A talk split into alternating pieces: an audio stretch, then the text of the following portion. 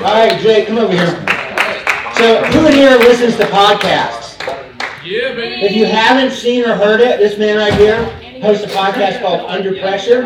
As you can guess, it's about the pressure washing industry. It's about building a business in that. He's also done a successful podcast in another home service industry and brought that over here. Awesome interviews, and I'm also excited to announce that TChem is partnering with Pair on the Under Pressure podcast moving forward. So you'll have to endure a little bit of me with hopefully still a lot of Jake on that podcast. So check that out. It's on Apple, Google, Spotify, YouTube, all of them. Google. all of it. Check it out. Subscribe to the podcast. We'll have a lot of these same familiar faces on there having conversations about building your business. So I'm going to turn this over to Jake and uh, we'll get started. All right, welcome everyone. So we're going to end it off with uh, some questions from the audience here. But just to start off, and I want to really hear from everyone here, a bunch of different backgrounds.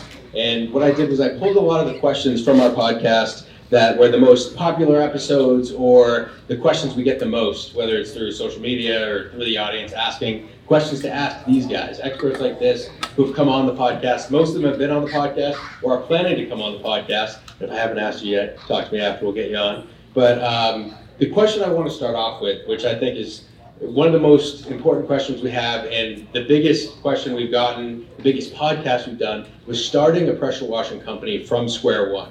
So, starting from square one, what are the most important aspects to focus on so you can build the right foundation to grow?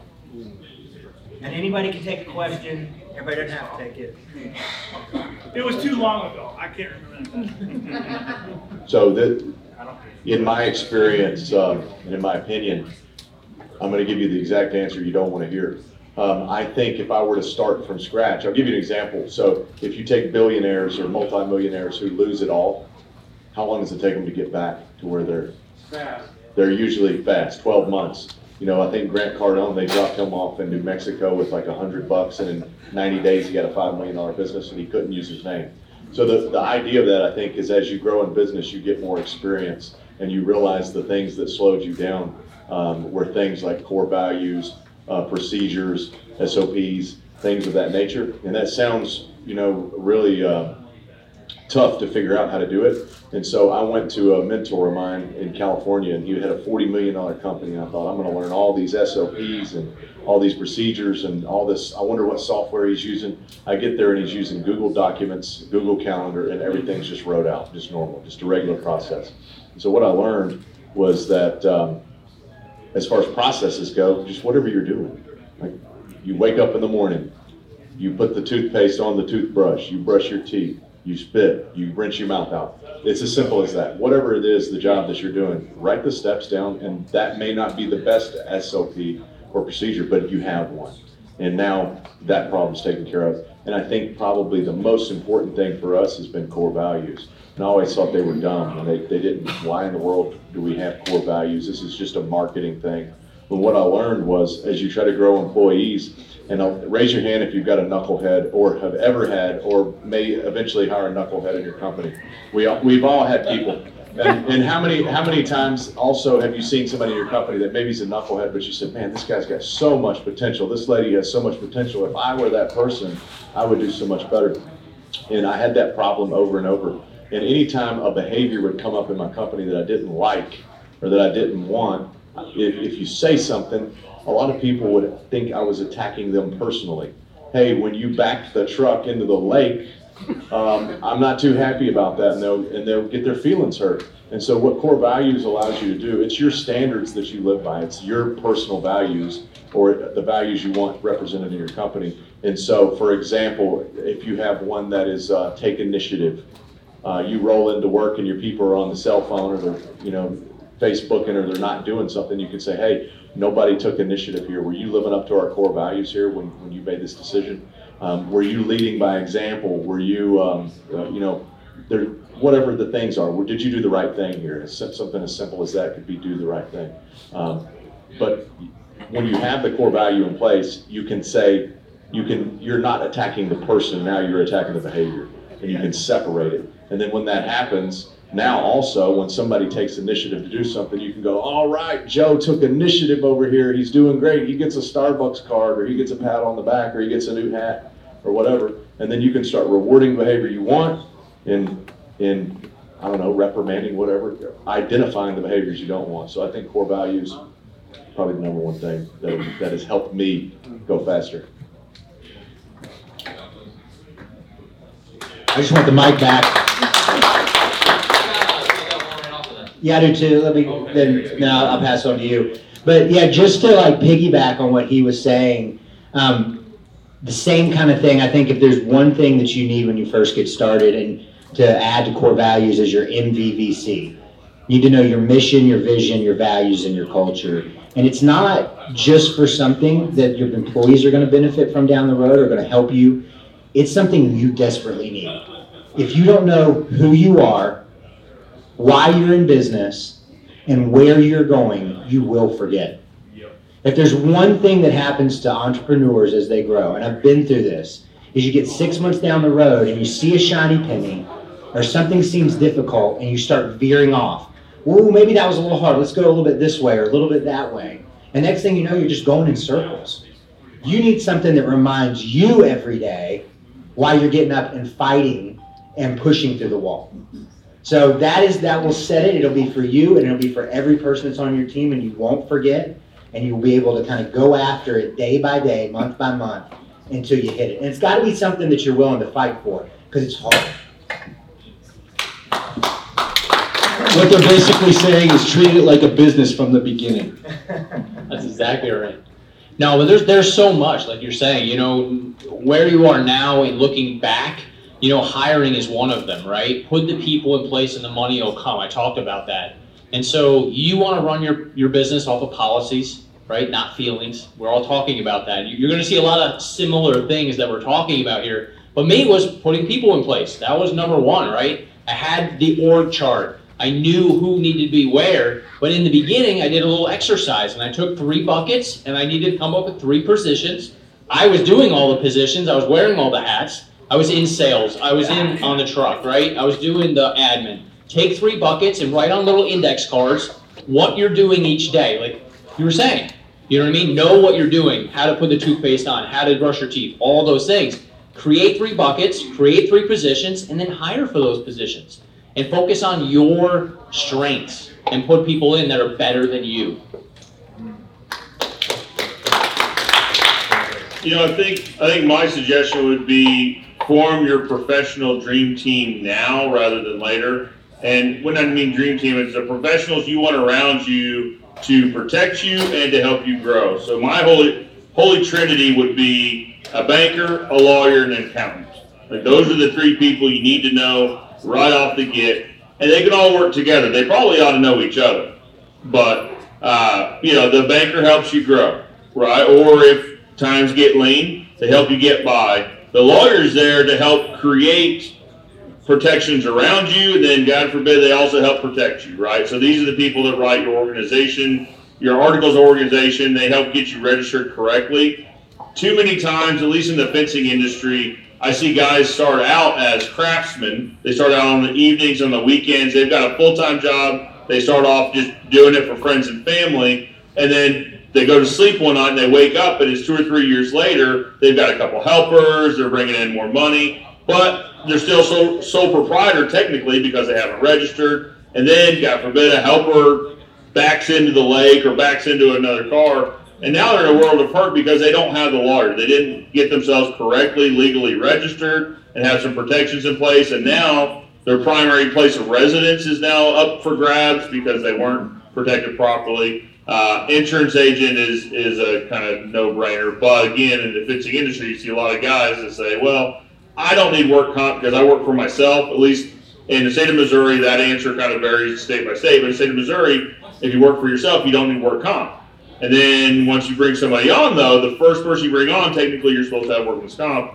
Well, but they kind of work for me sometimes, and I really don't pay them officially. So I think we'll get by. And then something happens, right? They back into a vehicle, or they're in the vehicle driving with you, driving to a job, and you guys get in a wreck, and then things kind of get hairy, right? So lo and behold, they wish they would have formed this professional dream team around themselves from day one. And then and then you add on from there, right? But the banker, the lawyer, insurance agent would be a good top three.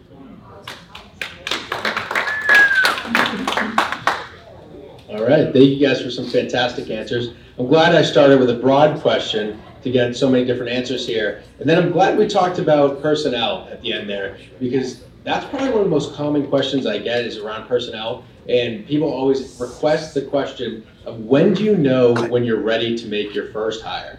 So I pose that question to you guys. When do you when do you know you're ready to make that first hire? And then to people in the room who made that first hire and have people on their team, teams, what would you say about when do you know when you're ready to make the next hire?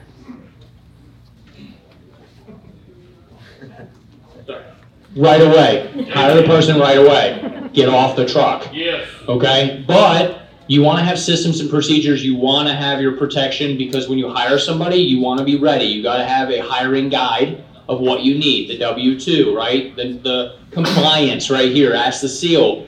I hired people that if they were breathing, they had a pulse, great, you're hired, right? We all kind of do that as our first technician. We learn really quickly when SWAT shows up with an AK 47 and say, hey, is this guy work for you? Holy crap, okay? That's why we have badges.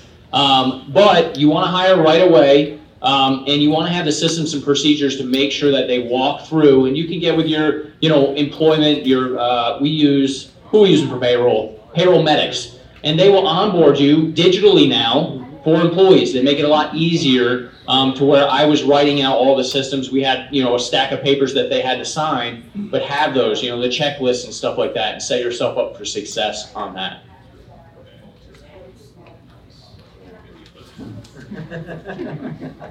Well, since we're currently hiring, I think this is a timely question. Uh, no, so in the past, we've been guilty of, and from time to time, we're still guilty of hiring after the need, right? So we've got a fully staffed crew, we've got everyone in the right positions, and then someone decides that their significant other is taking a better job in a different state, and they got to go with them. Then we're stuck, right? Because it, it's all it's maybe not never the helpers, but it's rarely the helpers. Typically, the people in key positions that really hurt the most.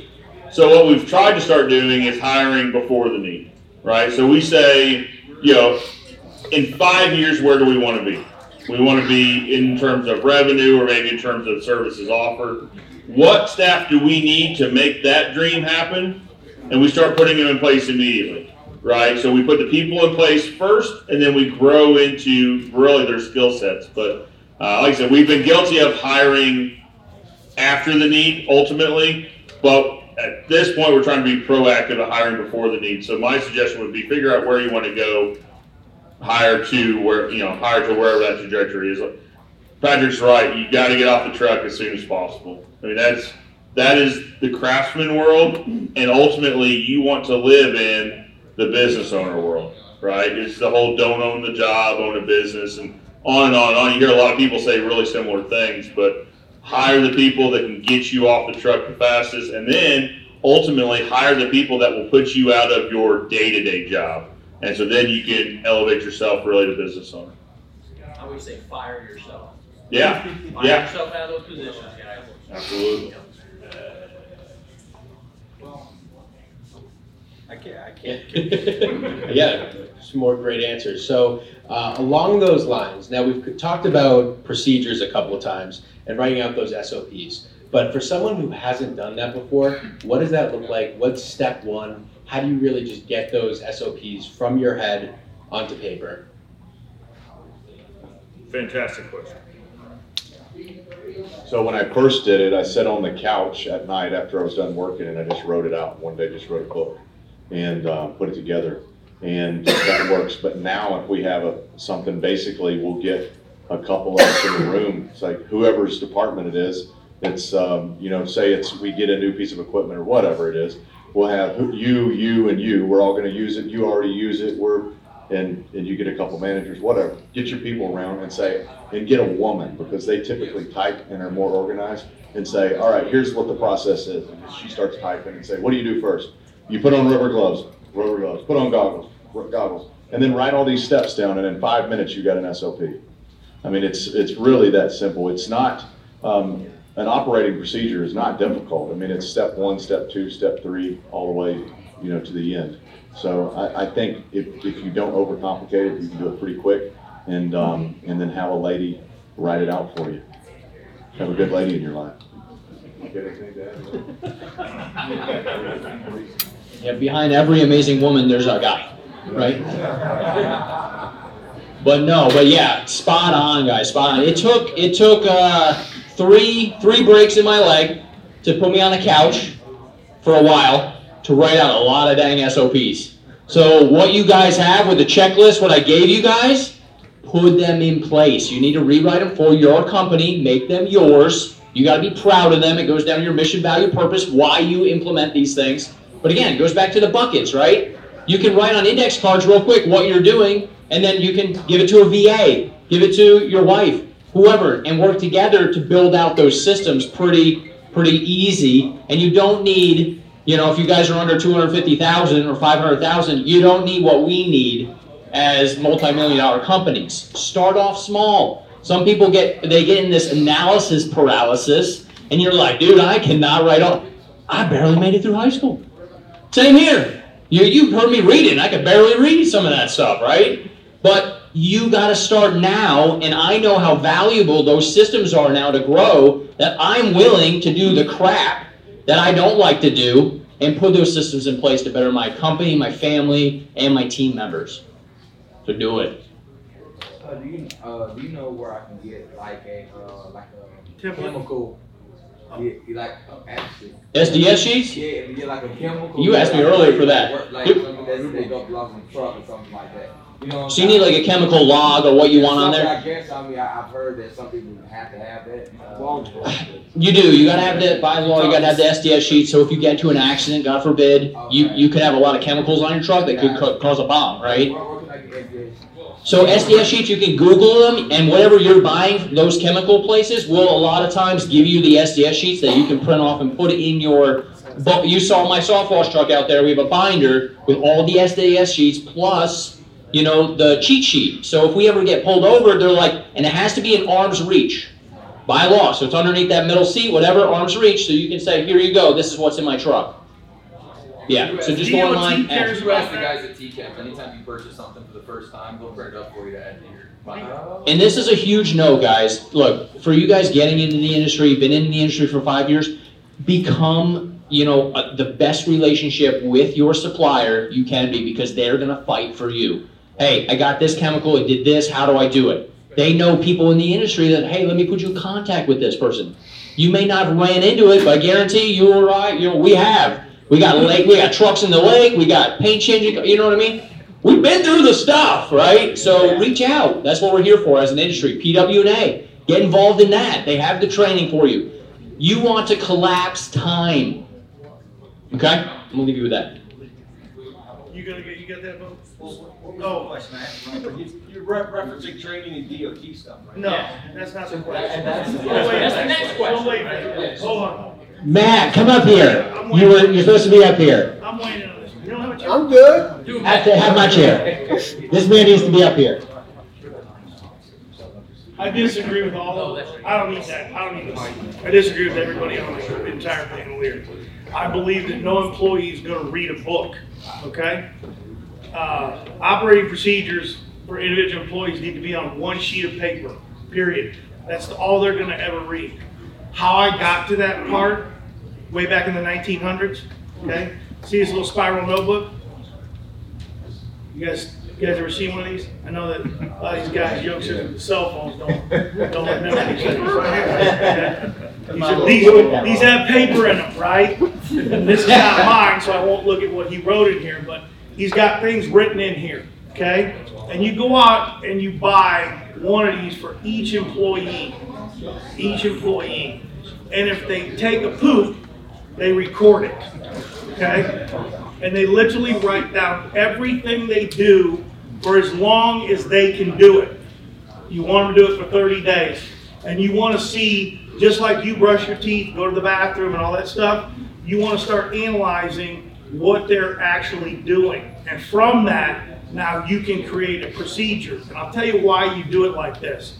The reason you do it like this is because employees are like Olympic athletes. We have our silver medalists, our gold medalists, right? and our platinum or titanium or whatever the heck you wanna call it, whatever the best one would be, bronze, okay? You're gonna have guys that are, you're gonna always have people that are gonna perform better. And guess what? If you listen to your people and you actually implement some of the things, believe it or not, they're gonna give you better ideas because they are the people in the field doing it if you are a business owner, okay? And lots of my employees did a lot of things better than, matter of fact, I talk about the one gal that was my first real GM, okay? She was really, I mean, she was amazing, amazing. And I had, I had amazing people that did these things. Just like Matt said, we don't hire employees. I hate employees. Employees suck, okay? And you hire team members, partners, whatever it is you want to call them. But if you don't instill that into that, that, that that's what they are, they're never going, you're never going to get, bring them to their full potential. It'll never happen. And from the lowest technician level, you've got, and in those meetings, you've got to make them feel what, Matt- Pat?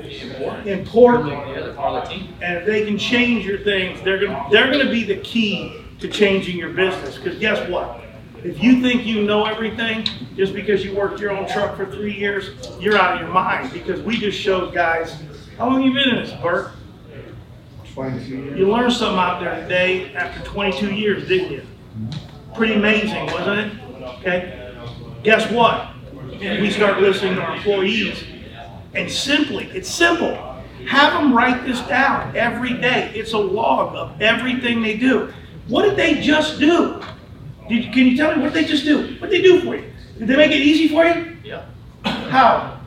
By doing it. They wrote the law. They wrote the law, yeah. Put it in Now you have to put the key things, the key components into a, a one page, one page.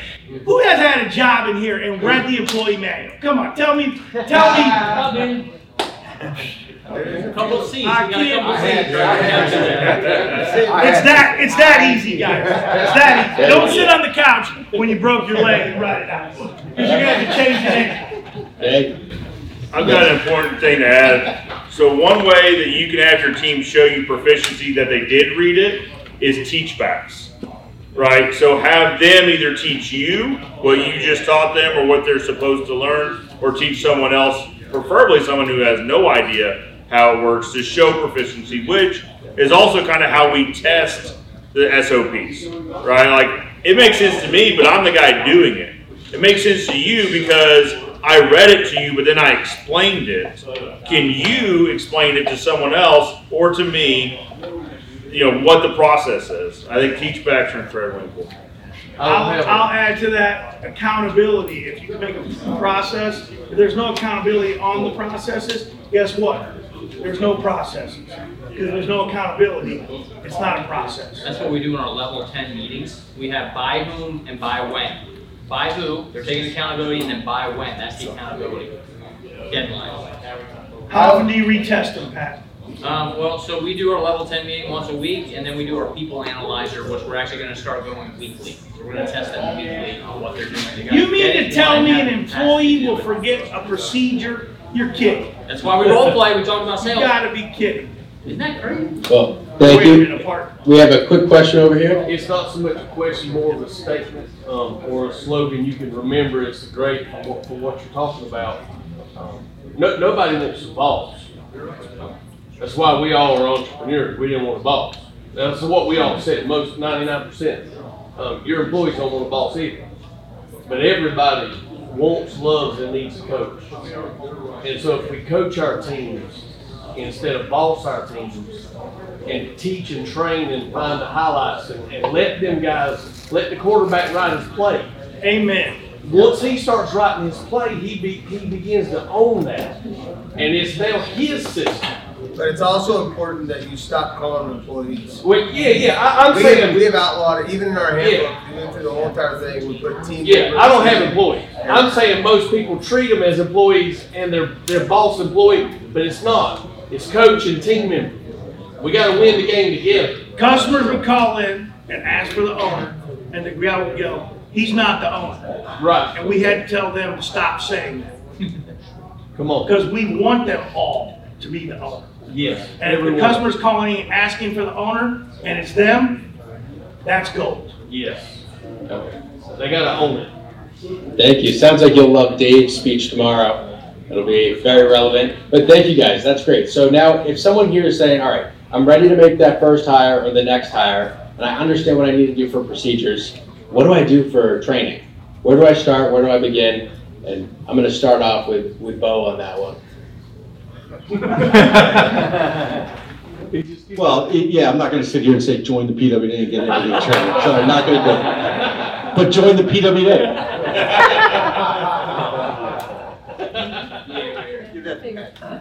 Alright, so training was a big thing for me. I, I wanna employee-proof my company. You wanna do the same, because again, Ron will make fun of me, but when you break a leg, you can't do the things, right? So, God was good. I had an awesome team that took it, ran with it, and we did good, right? I didn't have to be there. Do I have an office at, at the office? He took it. Exactly. I don't have an office at my office, right? So going back to training, we use Talent LMS. So there's a lot of things that you can do. Everybody's got a smartphone. Start recording yourself now. How you unroll the hose. How you turn the pressure washer on. Don't put your hand on the exhaust. Right. Right?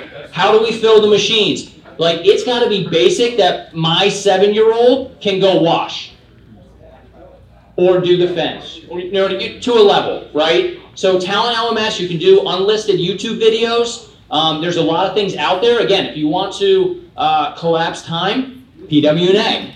Training right out the gate, guys. Look, we're stepping our game up right next week. That's something you guys can implement. Remember what we said? Learning is for losers, implementations for winners. I want to ask him a question. Does he have an instruction manual for coffee pot listed on the That's. So yeah, if, if you can't do that, you're probably not gonna work for me.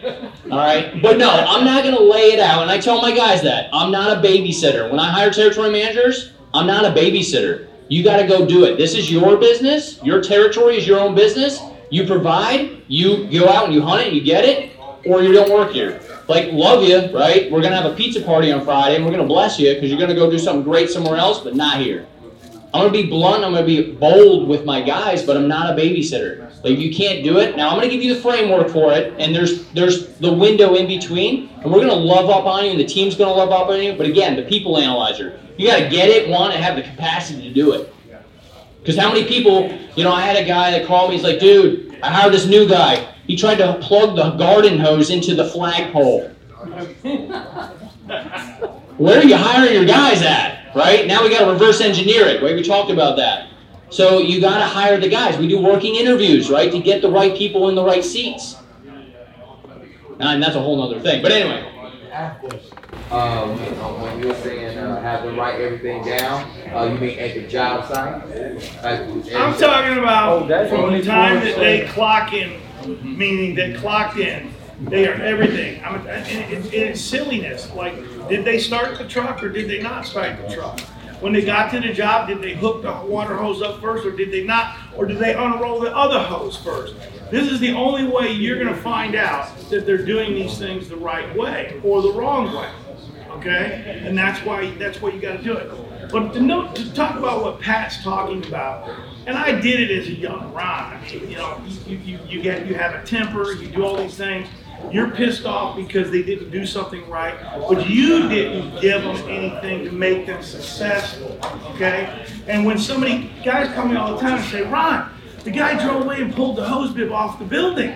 You know, I said, okay, you really you think he's a moron because he did that? You're a moron because you didn't have a process in play to have that not happen. And owners of businesses, especially young owners, don't want to take responsibility for their mistakes. We are we are the people that are training them. If they're doing stuff wrong and messing up, whose fault is it at the end of the day? It's ours. When I go to a restaurant and there's dirty silverware, you immediately think the dishwasher's at fault, right? The dishwasher didn't do his job. No, it's the general manager of the ship who didn't do his job. Why my glass is all cloudy and, and doesn't look good, or my I get some dirty silverware, or I get a food comes out of the kitchen bad. It's the GM, not the cook, not the dishwasher, okay? You guys agree with that? Vote on it. Judy, you gonna, you gonna answer a question? Don't be so quiet. Nah, there's a question. That's gonna be a good question too. Well, this just goes kind of in the flow of where you are. But you have your plans, you've done your training, you've done all the right things. Now, how do you follow through with, um, reviews, employee reviews? How often do you do that? What's an employee review? And then s- on the second side of that coin, what's the disciplinary action for not following through with X, Y, Z, QRS? And how many times do you discipline? And at what point do you say, I had a great, I, I think I had a great disciplinary, type of action. This is that, I go back to that G, that one GM that I had that was awesome. You know, we had guys repeating, we had guys repeating things. And, you know, they were doing their jobs good, they were good technicians, you're like, man, they keep doing these little small, little rinky dink things, they keep leaving tools places, you know, how, how are we gonna stop them from doing this? And it all came about because we spent like sixteen hundred dollars on a four dollar water heater, okay? And we were looking down at the line, going, okay, that's, we didn't spend sixteen hundred dollars four dollar water key, and then we found out we lost like three hundred water keys, you know what I mean? And we're like, this is ridiculous, you know what I mean? And, uh, so she came up with a thing, and basically, she, she wrote a, a disciplinary letter out, okay? And she wrote what the infraction was.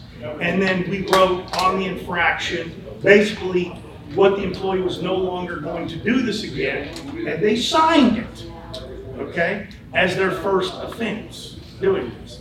And I'm gonna tell you something, when you put that in writing, and you have, and you have that type of disciplinary action, and you make them sign that, I'm gonna tell you right now, the first, it, it, it, they might have done it twelve times after they sign that, saying, not gonna do it again, that, that is one thing they will never do. They might do something else again. They might pull the hose off the, the building or something, okay, and you gotta write them up on that.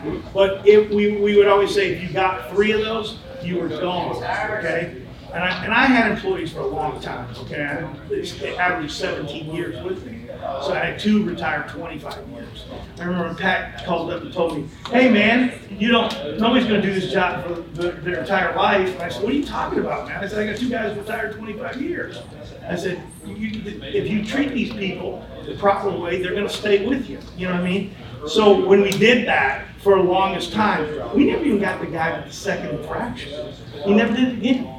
It, it, it, we, we never ever fired somebody. It was a three strike rule. You did it three times, you're out. Well, guess what? Once they did that once, all of a sudden their mentality and everything else they were doing in, in procedures immediately got better because they didn't want to be in the office again, that in front of the children, saying that they did something wrong. All of a sudden they started.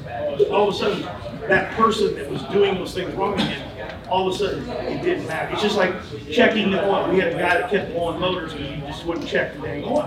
One time we said, hey man, we found your truck full on oil again. Happens again, man. Happens three times. You're gone. We're not gonna pay, we're not buying another motor. You always check the oil. We followed the process, the procedure. When he filled up, we checked the oil when he was to, and he never did it again. We stopped buying motors. That truck had four motors. Ridiculous. Hmm. Question, how, often would do check your motor? Do what? Every day? I was asking, how often do you check your motor? Small engine? Uh, for your, for, I got four.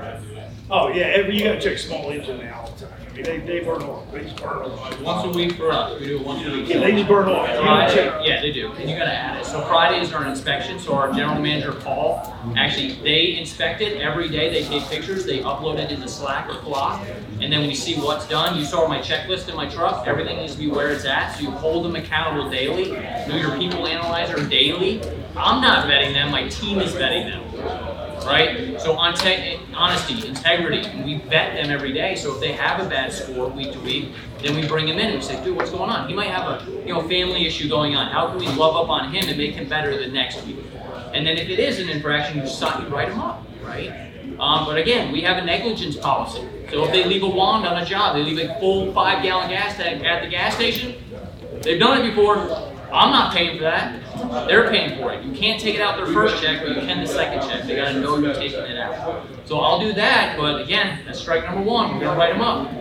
But I'm not eating those things. If you hurt their pocket, they're not gonna do it again. Well, it's just like with one of my guys this week. He called me last Friday. He said, Chris, um, I owe you an extension ladder. I said, what happened? He said, man, I literally forgot to tie it down button. He said it come off and the car ran over it, a big truck run over it, crushed the ladder. But we've got that culture in place that he literally called me and said, hey man, just, just hit the check to us, pay for it. So let me touch on that real quick though. So there was a company in Florida, I-4, it's got a really big dip. Employee forgot to strap down the ladder, came off the car, went through a minivan and killed a family. That's how important this stuff is, guys. We have a lot at stake. As you guys are growing companies and you're investing in people, you gotta have the checklist. Every time we walk around a truck, before we drive it, we walk around, we shake the ladders. Because that thing might look like it's strapped down. The assistant tech did it. This is huge stuff. That's why you got the lawyer.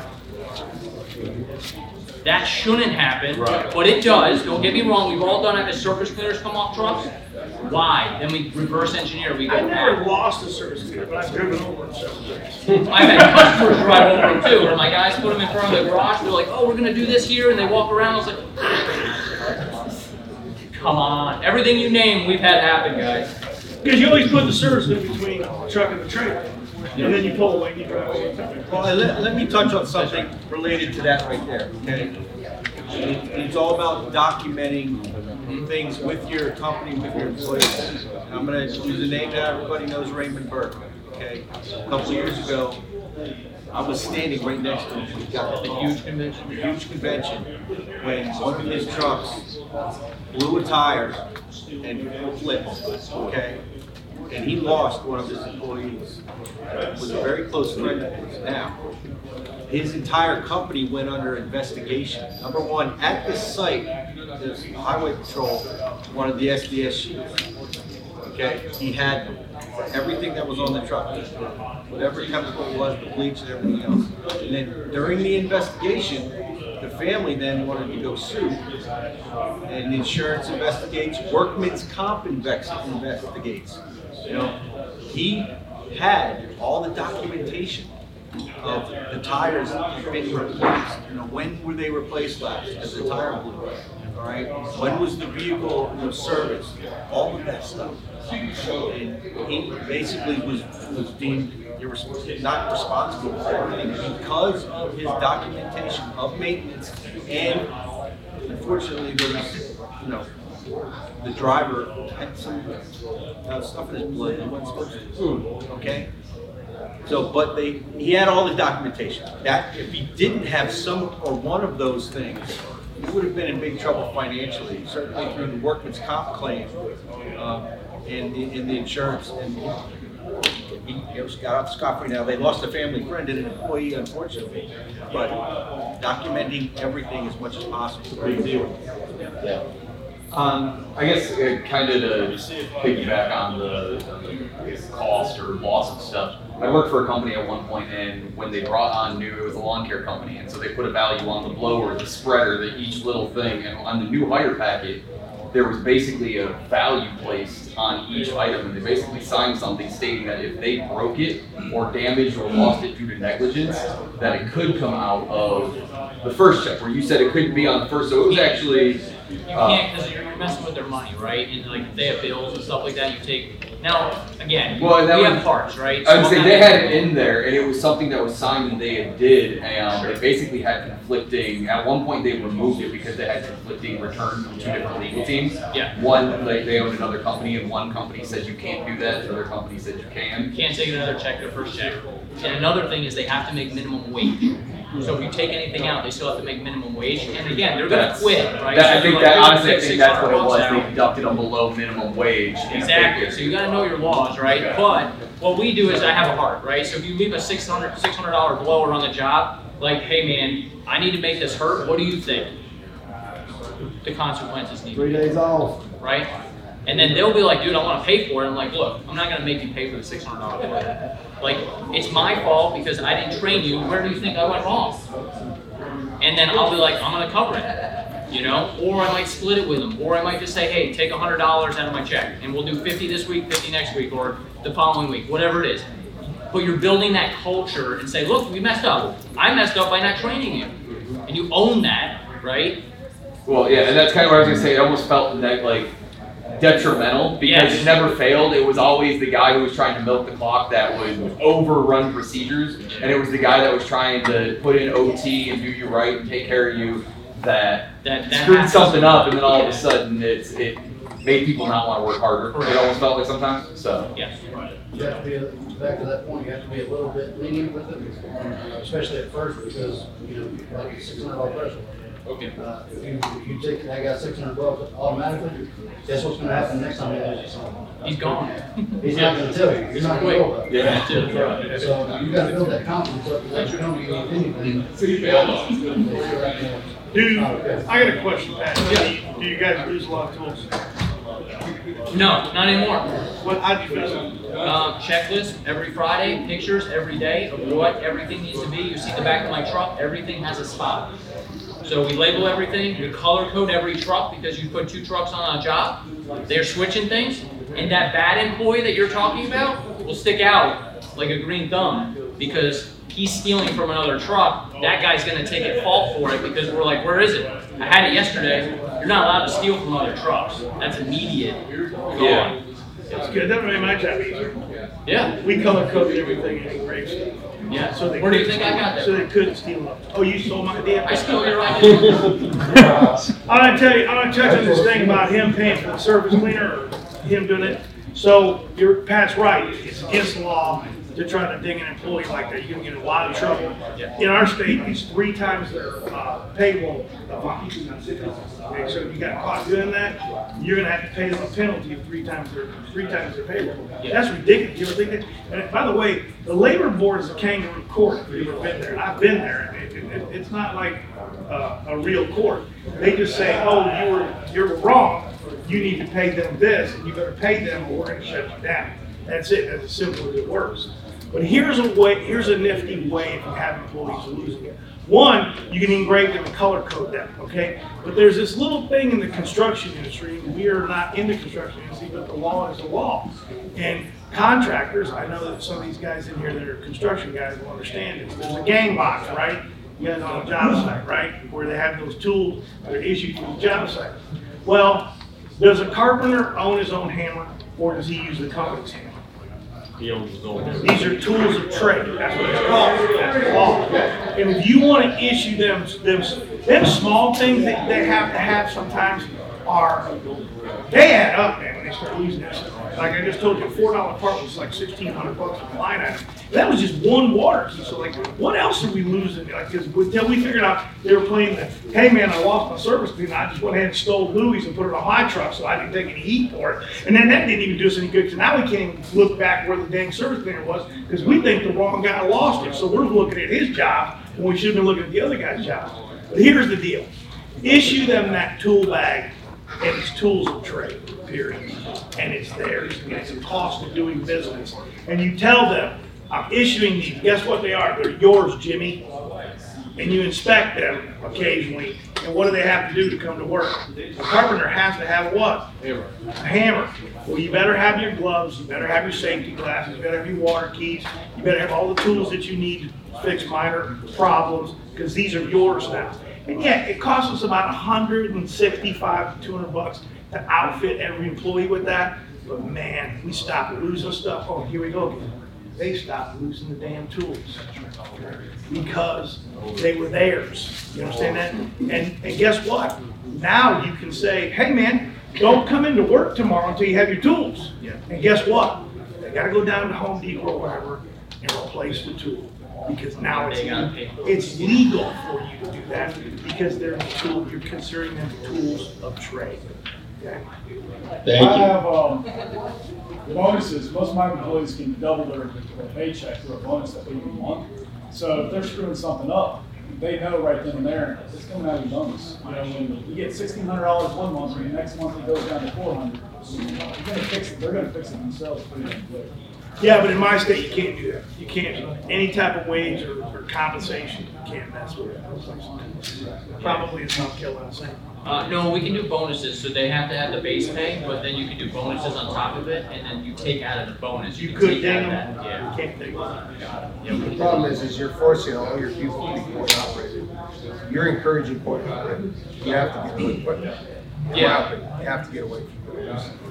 So we saved well over 250K. Just this quarter, we have saved about $30,000 in credit card fees. Probably over a thousand dollars a month at least. Over $150,000 this year alone. $180,000 the first year we worked with them, and it's growing every single year. Thank you, Pair Payments. Thank you, Pair. I would recommend them to anyone. Yeah, just wish I would have done it sooner. So, Because it's not a good thing. so actually, because I did a fantastic episode with Matt Warner on culture and business, and I believe the episode was called Addicted to Business. I want to go to him real quick to get his take on such a fantastic question you started out with over there of like this teammate missteps like this in culture. What what's your take on it? What's the question? The original question was, if there's a big misstep by, by the teammate, uh. Oh, oh, yeah, yeah, yeah. So I don't, I don't believe in penalties. I think they're dumb. You're encouraging coin operated. You have to look at this and you have to be committed. Uh, but I also don't allow the word employee. I've heard the word employee like from every single one of you. No one, you said team once or twice, but you guys have got to stop. I said doing- suck. Yeah, they do. Uh, because if you look up the word in the dictionary of employee, it's somebody that works for a compensation. If you work up team, it's somebody that works together for a greater good. So, you got to start calling team members. And I know it sounds silly, but we're in a different kind of culture, different thing. They they love it, and everybody. If anybody knows my salesman at all, people most people thought uh, Rachel owned it for years.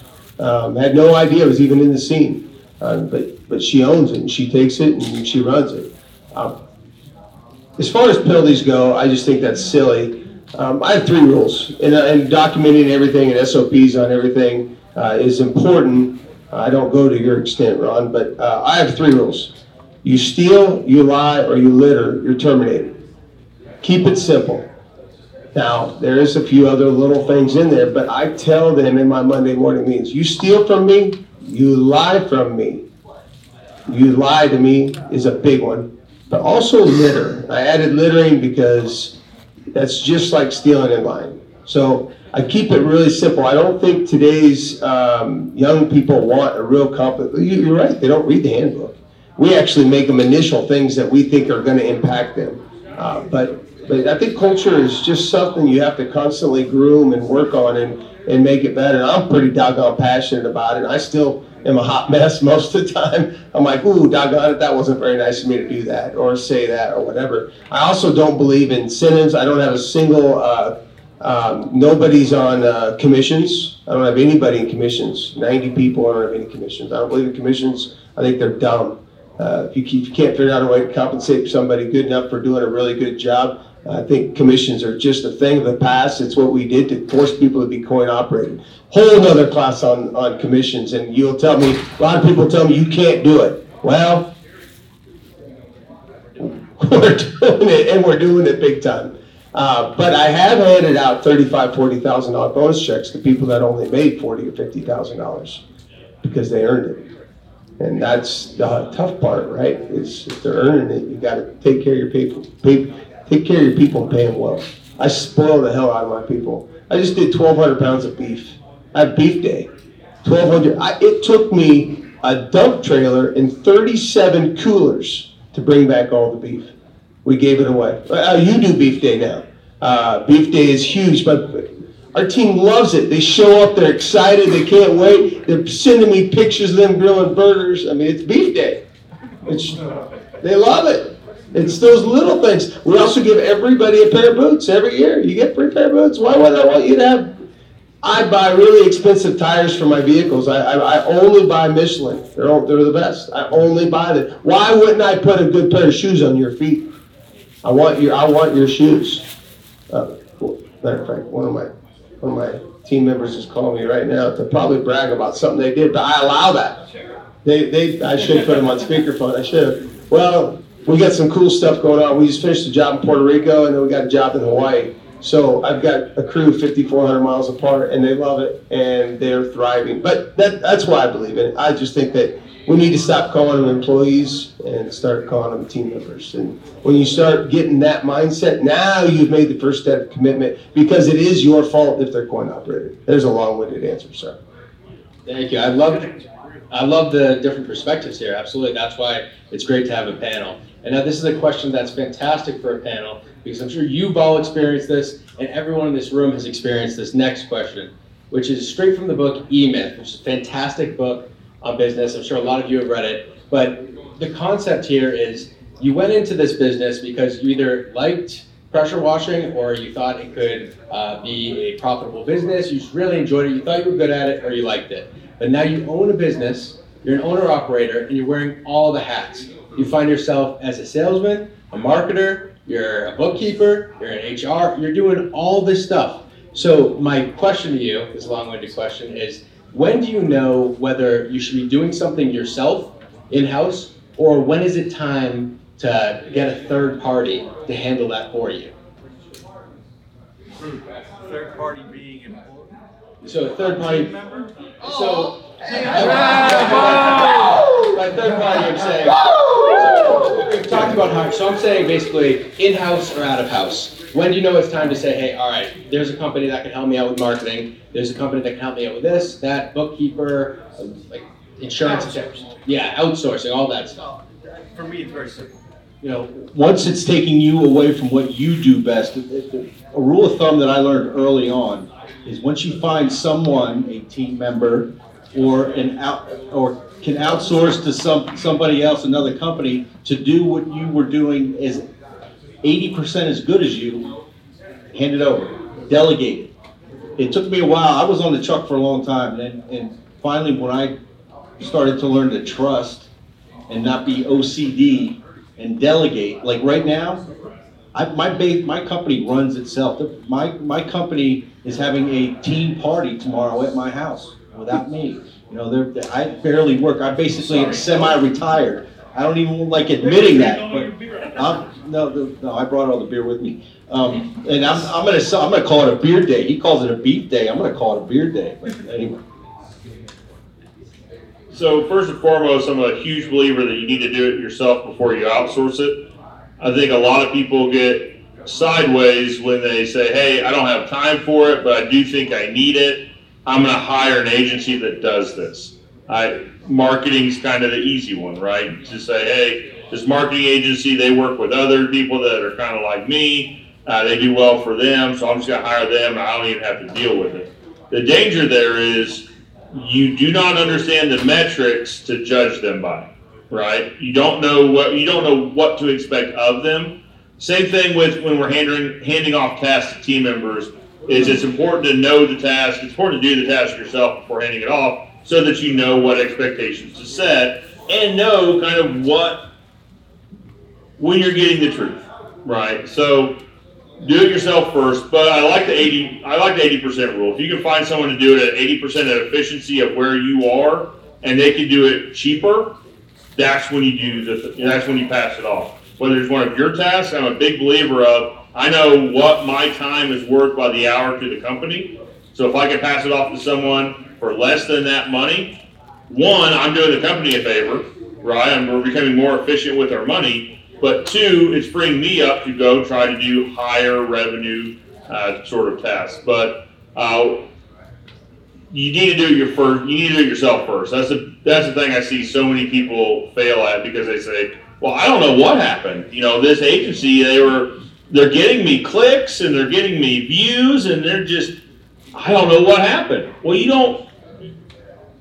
You just don't know what you don't know what they're talking about, so you don't understand when they're kind of bending. You can make numbers say whatever you want them to say, right? You need to do it first to understand that, oh, okay, page views isn't really necessarily that important, right? Link clicks don't mean anything if there's no conversion at the other end, right? But if you don't know that, then you just you don't know what you don't know. But you need to do it uh, yourself first, and the 80% rule is spot on. If you can find someone to do it for less, they can complete at 80% efficiency. That is when you hand it off. Now it's a question. I seen in the book that you had uh, Angeles, for example, right? And uh, I've got a few calls from them. I kind of pushed them to the side. The reason why is because uh, I believe that actually my my engine, my old my well oil engine, should be should be able to generate it, you know, you know, market and, uh, and generate uh, and have a process for itself, to, you know, to build those relationships with uh, with my uh, customer clients uh, before uh, sending out to someone like that. Uh, but because you you uh, you're implementing to your, to your uh, system now, uh, did you wait till after after you you uh, really built uh, built the process to where y'all can y'all y'all already kind of established yourself and then extending the uh, extending the uh, extending extending the partnership with Angie, or or do you feel that it's okay? Because I was kind of scared that if I um, brought that in, uh, it would kind of handicap me, and I was on to scale off of depending on somebody else. So, You said Angie, right? Yeah, no, There's a reason Angie's List is involved in class action lawsuits. Yeah. So back in the day, I used to do Angie's List, which now is owned by HomeAdvisor now. So they're in a class action, action lawsuit. They send it to other people. So that was back in the day. We did anything to get in there, right? So uh, it's the power of impl- implementation, right? I built the system off of my wins. Every time I did a quote, whether it was, but I found out real quick that it was always a price to the bottom, right? It was me and then three other people in the very beginning. Um, and then I built my systems on that. So just start, right? Just start now and then build your system into there. And you've got to vet your marketing. We vet our marketing on a monthly basis. So whatever marketing we're doing, we vet it. And then if it's below a 5x return, it gets dropped, right? But you have to have the marketing stamina to do it, right? Like EDDM, you got to do it for multiple months and then really vet it. Um, and we also do yearly, right? But we're always vetting it, and then we want to trim the fat twice a year. Um, because you can get locked in these monthly contracts that add up, just like losing the tips and stuff. And then you're like, whoa, I'm looking at my COGS, cost of goods sold, and it's high. Where is it? Small tools and repairs. That means we have to go back and find out where we're getting lost, right? That is your report card, is your P&L. So, but again, just vetting your marketing and that kind of stuff. So boots on the ground, you know, those kinds of things, E EDDM, and what we talked about earlier. Start there. Yes, sir. So, from a, you know, you have, you have your team, right? A lot of sales reps that you currently have, uh, you know, their wife and uh, second calls, firms that are actually following them, phone calls come in. You have a really good sales program that you have implemented. What would be like your number one suggestion for all you guys to implement those territory managers out to really get them to grow and sell? Instead of not just answering the phone one of these percent. Yeah, so so we start with CSRs, and the reason being is when you're small though, your office manager, right? I grew 30% by putting an office manager in place right out the gate. So I was doing all the sales, I was answering the phone. When I put an office manager to take that off of me, then I can focus on sales full time. I can go out and do boots on the ground. I can really replicate my efforts. I grew literally by 30% by putting an office girl in the office, right? Start there. Then you get your territory manager that's going to do your whole 30, you know, mile radius, whatever it is, and then you build ter- you build it to the model. Where do you want to go? What are you doing every month? And you reverse engineer your business model. We do a 12 month business model that's on our wall. It's four foot by eight foot wide. I hire off of it, and we go to it monthly. I think what he's asking is, uh, how do you get, how do you get him to be a territory manager versus? Ooh, is that what you're talking about? Not gonna quit. All right, yeah. So lead runners, right, are people who just get leads off the company and then they don't generate anything. So we have them replicate. So we only give them four leads a day, and then they have to replicate four other leads, one for one. So they have to knock on the doors and everything. So they're, they're not a lead runner. I don't like lead runners. Um, they're just you know getting fat off the back of the company's back. I want them to replicate. Oh, yeah. Question? Oh, who? Are you ready for this? Yeah, go. Okay. So, Pat, Mhm. you're back on the truck. Mhm. You're the only guy. You're way back, how long ago? That was 10, 15 years ago? was? Yep, yeah, it was probably ten years ago. You're on the truck, you're alone, nobody else is with you. Driving. Who are the first two team members? Team members! That you hire and tell Yep. me the order that you hired them at. Great. All right, so it was an assistant tech, then it was a lead tech, and then it was an office manager. And I became the salesperson. You were the fourth person. I was the fourth Fired person. yourself. I fired myself from technician, got off the truck, and then I was the sales Say it guy. again. What's that? Say it again. All right, assistant tech? How long? How long? Immediately. Until, until you brought that assistant tech on? Um, can do it immediately now. so yeah, I would do it immediately now. Before it was like, you know how it is. We're like, nobody can do it better than me, right? right? Immediately, immediately, assistant tech is the easiest person to, to hire, right? We, we create a job description for him, pulling hoses, lead, the- lead tech. Then the lead tech, we got it down to, we can hire a lead tech right now in three weeks. If through our training process. So assistant tech, lead tech, gets you off of the truck. You're doing sales, you're pop inspecting jobs, you're inspecting what you expect on job sites while you're around there. And literally, guys, you have to be the guy with the binoculars in the bushes, making sure they're not sitting on a five gallon bucket on the job site.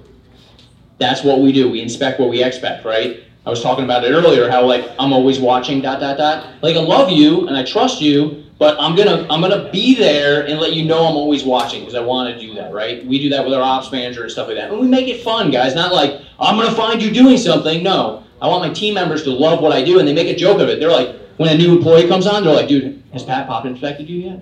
I'm like, no. Oh, he will, right? And they're like, yeah, and I'll do it. And I'll even do it in the thread in our flock to say, hey, always watching. And they're like, dang, how'd you get me? I was at the YMCA working out, remember? In the sales vehicles. I got a picture from a competitor and I sent it to him, always watching, da da da. So you just make it fun. But again, assistant tech, lead tech, office manager got me to do what I like to do best, and I honed in on the sales. Sales cures all, guys. When you put numbers on the board, you can hire people. When you have money in the bank, guess what? You can do some fun things. Okay? Hopefully that helps. All right. So next question here, and this is a very broad question, so you can answer however you'd like. But we have such a fast-moving world now. What is changing in this industry right now, and what do you have to consider in 2022 and onward that you did not have to consider prior? So the things that's changing right now is, you know, we have supply issues, we have like materials that we're short on. So these manufacturers are making like gutters that look the same, but they're made with something different. So I think I was, um, I was in Nashville and one of my contract, my contract book, one person I sell to, that my mentor called me, said, I just, okay, I sent you pictures, look at these gutters. There's spots all over them. I'm like, well, you itched the gutters. She's like, but the same gutters I have. I said, well, they may look the same, but they're not made the same. So what's changing now is just because you think you know how to wash something, you may need to test it now because everything is different. So what we're used to just a few years ago is not the same now. So the materials are different, they're making them different just because they have to. You know, just like, what? I know. So even like the machines I'm getting in, you know, the machines I'm getting in, they're not the same as what's on my website. They're like, do you have this? I'm like, no, because I don't know what gearboxes we can get. I don't know what pumps I can get. I don't know what machines I can get. So I may have a GX eight hundred with an eight gallon minute pump because we can't get any ten gallon minute pump. So, you know, it's, it's just different and it's, it's just unexpected. So, you know, we're just gonna have to deal with it and move on, but just protect your property, your customer's property, protect yourself, and, uh, just test everything. I mean, it's, I get tired, my, my, my, look, my voice is going away because of my test, test, but, um, it's very important. And, you know, with the, the paint issues and the chemicals, everything's changing, like the one chemical I said worked, it didn't work two years prior. I keep testing it, if they change it, I say, hey, tell me you changed it, and I'm, I'm testing it. If it fails, I'm telling everybody it failed, don't buy it. So I'm very adamant about that, I'm very, uh, you know, this industry is very important to me, I've been in it for years. Um, I was You're on- awesome. Thanks for doing all that paint work. Well, Bo thank can, Bo's actually sitting back there. Give her a round.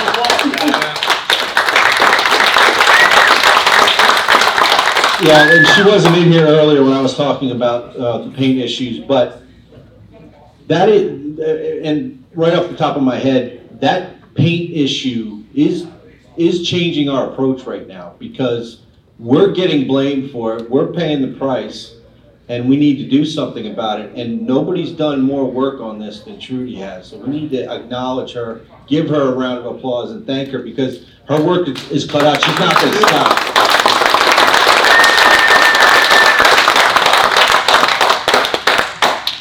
You got a question? I mean, kind of goes along with painting.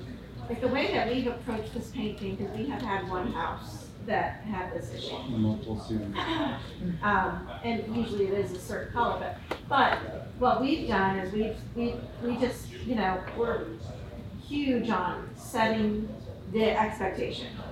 And so if we set the expectation here and we come in here, you know, then we have customer dissatisfaction. But if we set the expectation here and we come in here, then the customer is always happy. You know, this is part of our training process that we tell our customers, you know, um, so for example, with the house, one of the things that we're doing is when we go out and we see a purple house, you know, we will say, we will clean this house for you.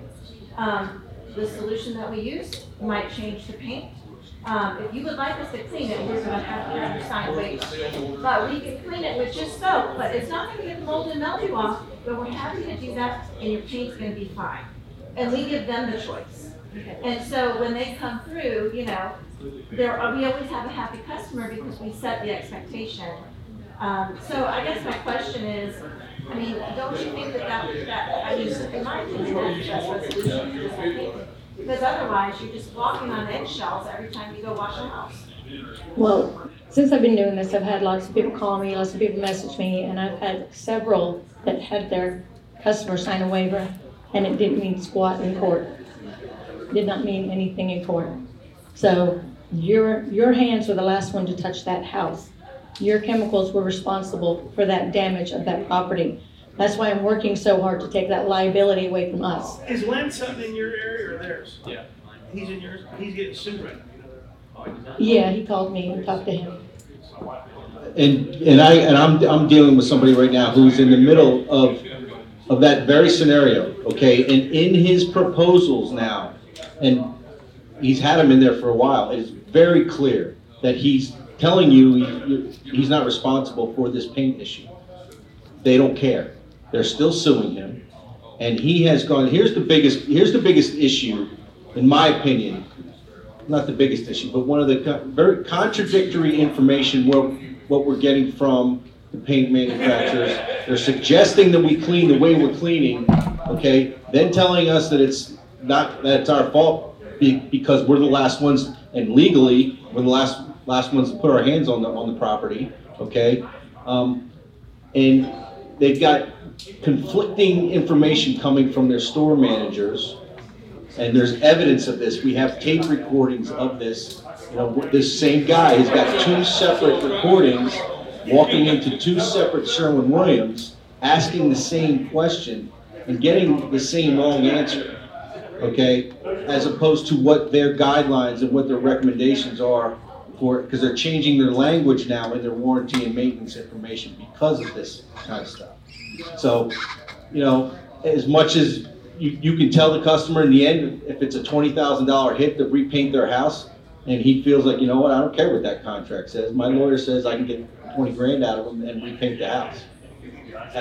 I do agree with you though. I think it's something you have to do. I mean, you know, basically the liability still is not gonna be negated. I'm not saying don't do it. But, but I still think, I still think it's, I think it's better. And I'm gonna go back to the original question now because I don't wash houses, so I'm sorry this, you guys are having all the struggles, but it's not my problem. So the original question again was? What's changing in twenty twenty-two that you have to consider? Okay, obviously you guys are screwing up houses, we know that. But, but Matt's gonna like this answer because this is up his alley, being the serial entrepreneur that he is, and the reasons that he has a software company. I'm gonna tell you guys, it took a team of eight to process. We tried to process 50 proposals a day back in the 1900s, okay? I went so far back, I started doing invoicing. You guys know what a typewriter is? Anybody? Like, you guys don't know they are? And then we, we got the electric typewriter. That was awesome, man. It was awesome, wasn't it? Yeah, you had to, bam! You had to, you had to, you had to slam your finger because the P wouldn't work properly. Guys, there's a point here. I did this on Polaroids, okay? And then we went to digital cameras, okay? And as this technology keeps advancing and advancing and advancing, okay? And guess what? Here's the biggest thing I can tell you. If you don't embrace it, you don't get on social media, you don't start running with everything you could do technology wise. I could sit on the toilet now and write 50 proposals myself, which once took eight team members. Come on! So it took eight team members to do. Think about the cost in that, and now we have applications and programs and things like that that makes all these things much easier. I'll tell you, I'll tell you what, I got a lot of guys 22 years in this business, okay? A lot of my friends, they see these young guys come in 22 years old, and I've got the stories. Had a kid in Atlanta. He started at 22 years old. He's 28 now. He's doing $3 million, and he's got like 14 or 15 trucks in a very, very short period of time. Why? Because he was born into this technology. He knows nothing different. You understand? And he started running all that himself. And then when he decided to release to somebody, he hired a third party company to take that over for him. And then he grew even exponentially even further. Okay? But he took that technology and, and ran with it and started using it. And if you're afraid of it, if you don't think you're going to do it, and Joe is going to tell you, I hope you're going to talk to him a little bit tomorrow about that. If you don't get up there and get on the social media and start and get over that fear, guess what? Your competition is going to run by you too. It's just going to happen. And if you don't understand why a guy like him is writing this software, because Caleb and them are a testimony to his software, how much more efficient and productive has it made you guys? We can run a physical well. But but so so what's that value? Three hundred thousand a year, five hundred thousand? What is it? What is that? Yeah, I, I tell Matt all the time, uh, please don't do it to me, but you should charge people more because it is really, really valuable. It took us from, we had basically three salespeople and then an office admin processing. Oh my gosh, you got the same story I got. You're telling me you had eight people to do the job now a half person does or a quarter? Which one? Well, so my sister does now both sales and project management. So one person now does the work of, yeah. Yeah. Four or five. Same thing when we went paperless way back when, all of a sudden, the three people that we had went down to a half a person. A half. You want, Would that be the top half or the bottom half? Half of who? Half of you is different than a half of her. I think it's great. I think, I've a whole lot more. I think it- it- what he's saying is true, is you gotta embrace the technology. We actually test everything on my ninety-one-year-old grandpa. I mean, if I give it to my grandpa and he can do it, anybody should be able to do it. And I have a lot of people that say, hey, I can't get customers to go through and do it for me. And I say, well, then you need to figure out your process, right? Because that customer is probably gonna be a pain the whole entire way. If they won't cooperate with you on day one, they're sure as heck gonna be a pain in your keister later on. So if you have a process, and, and you do, everybody runs through my salesman no matter what, and then he vets them and then gives them a quote. Well, if they won't do your process, then you don't want them. Get, yeah, Charge them more. We charge them more. I like picking on Ron. If you do not want to follow our process, we would be happy to help you, but we're going to charge you more and we're going to tell them. We, we definitely have that factor. We, we, we charge. All right, so last question before we get to the audience questions here. We're gonna do like a speed dating round here. Uh, Not, we're, I'm we're the gonna, female up here. yeah, so what we're You're gonna gonna do. get a lot of us in trouble. So we'll do like, well, you know what, here's what we'll call it, the elevator pitch round, on what you're most excited for in this industry in the next year. We'll start here and go down, I want an answer from everyone, what you're most excited for in this coming year. This is, this is a real simple answer for me. The industry organizations have literally worked almost against each other for my entire existence in this industry, against each other. And there's been all kinds of havoc, drama, no one could get on the same page. And this year, we're all coming under one roof in Orlando, October 9th through the 12th, 12th through the 15th, I don't even know the dates, 12th through the 15th, and we're gonna start working together and make a commitment in the future to really make the industry better, because If we can do this, it's gonna make all contracts, like Bo said, everybody in the industry, whether you're a member of the organization, you're part of the industry. So when there's an industry problem, it's all of our problems. Do you understand? You, I don't think you guys understand this. Contractors get shut down. You understand that? All, all across the country for doing stupid things, okay? And when they get shut down for doing those stupid things, what happens to that market?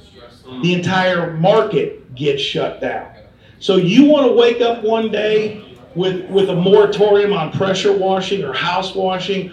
Mecklenburg County, just years ago, they wanted to start reclaiming house washing. Do you understand that? Reclaiming house washing. If we unite and we get together, this silly stuff will, will happen a lot less, a lot less. Houston, they were calling them major offenders and they were citing them. Do you understand that? Cops were running around with badges and guns shutting pressure washers down. Do you remember that, Bo?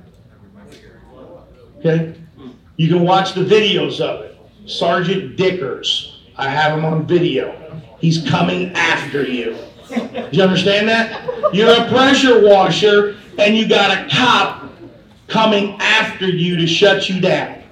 And a lot of my buddies in Houston lost a lot, a lot of money, guys. But that's an awesome, hey, that's an awesome thing that we're all gonna be getting, getting together.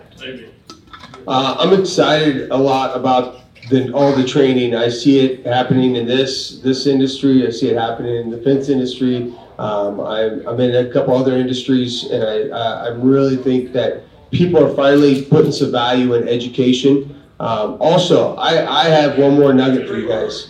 Read the book, uh, Good to Great, and you're gonna understand what great leaders have done and why they've last their, why their, their legacy has lasted so long. If You want to. All right, just use what you can. And I can't believe I'm gonna do this and I'll deny it in a court of law, but I agree with Ron. Um, And it, and it is, it, it is, it is something I'm uh, specifically uh, excited about because we have organizationally, you know, reached out to the industry and not been the, you know, little boys club and, and been exclusive. We are inclusive. We are working together like never before. And five years ago, nobody would have thought that was possible. But it is possible. And the education is also key to all of that because finally the education that we're that we've created is starting to get recognized outside the industry. And that's a big deal. And I can talk to any one of you more about that. I'm going to actually go live and do some some uh, podcast stuff here in, in the coming weeks where I'm going to explain it. The insurance industry is starting to recognize our training. Okay, that's big, and that's big for everybody. So. What I'm excited about is to help with said training and keep educating contractors. I've mentored many of contractors. I've got guys calling me every single day, sending me pictures of their job before and after. And, you know, now I've got some not calling me, which is good because I've done my job to mentor them. Um, and when I started pressure washing years ago, I was going to the free trainings. I think my first one was 2008. Um, and I learned a lot. And after that, I, you know, I started, we started pressure washing, kept going, getting education. And then when I was able, we opened the store, and when I was able to give back, and then stumbled across this paint issue with uh, changing houses. Um, a bad stumble, a bad stumble. But I wanted to give back and help other contractors so they didn't have to do that. So I'm- I'm excited about doing more of the training, going to more events. I'm gonna be at the PWNA event teaching, and I'm just excited to see both orgs, all, or, all orgs get together, all orgs get together and work together and help us all grow. Uh, so mine is is kind of a generalization. I'm excited to see our collective industries, the home service industries, become younger. Meaning that you're starting to see younger folks get into business earlier, start their own businesses, start them the right way. I mean, I'm preaching to the choir here again, like about training, but you guys are the ones that are taking the initiative to come and get trained, figure out how to do it the right way, figure out how to grow the correct way The second part of that is because our industries are becoming younger, we're seeing more and more technology adoption, which makes us all better, right? And we can talk about technology adoption being the transfer of ideas via social media, the tips and tricks, the just the transfer of education. Uh, but we can also talk about our businesses becoming more efficient by the use of bringing technology. We can also talk about them becoming safer and using pictures to document trucks are everything's tied down, right? So I think technology is a good thing, and I think that because our industries are becoming younger, there's a more easy adoption path to bring the technology on. I'm excited to see what other technologies coming down the pipe because I mean, it's one of those things you never know what's coming and what's going to change your business until it shows up. But uh, I'm pretty stoked for it. I'm a Joe Edwards fan too, guys. Give this guy a round. of applause. Don't miss him talking. All right, yeah, great one, Joe. I'll think Not about so it. much Caleb. Yeah. So, so I think the biggest thing for me is when I grew up in the trades, everyone was against one another. It was like enemies. It was like uh, everyone was at war against one another in, in communities. And um, and I grew up in the fencing business, and um, everybody knew everybody, but nobody would let the cat out of the bag about what they were doing.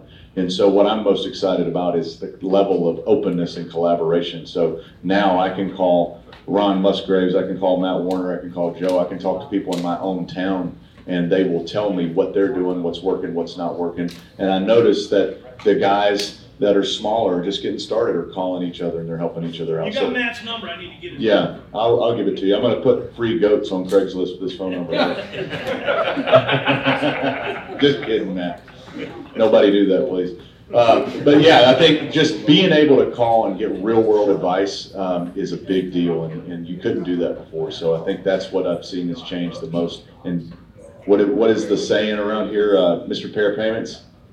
What's the what's the percentage of collaboration when when industries collaborate? What's the level of growth? It goes up what forty percent faster? I'm not sure. So somebody, I heard it on your podcast, but industries that collaborate. To find out the answer, you gotta listen to a show. But industries that collaborate together, it's, it's a thirty-five or forty percent faster rate of growth over industries that aren't doing that. So I think it's a big deal and you should take advantage of it. Wow, that's just what I said. So we'll, we'll do, we'll do a giveaway for whoever listens through all the podcasts. Oh, fine. It's on my episode. All right, there we go. There you go. Mark, Mark, I don't know about you, but Dude, I, I, I. could you guys leave us something, or you know what I mean? Like, wow, wow, that's a, that's a lot. Uh, Dude, I'm just ready for the market. That's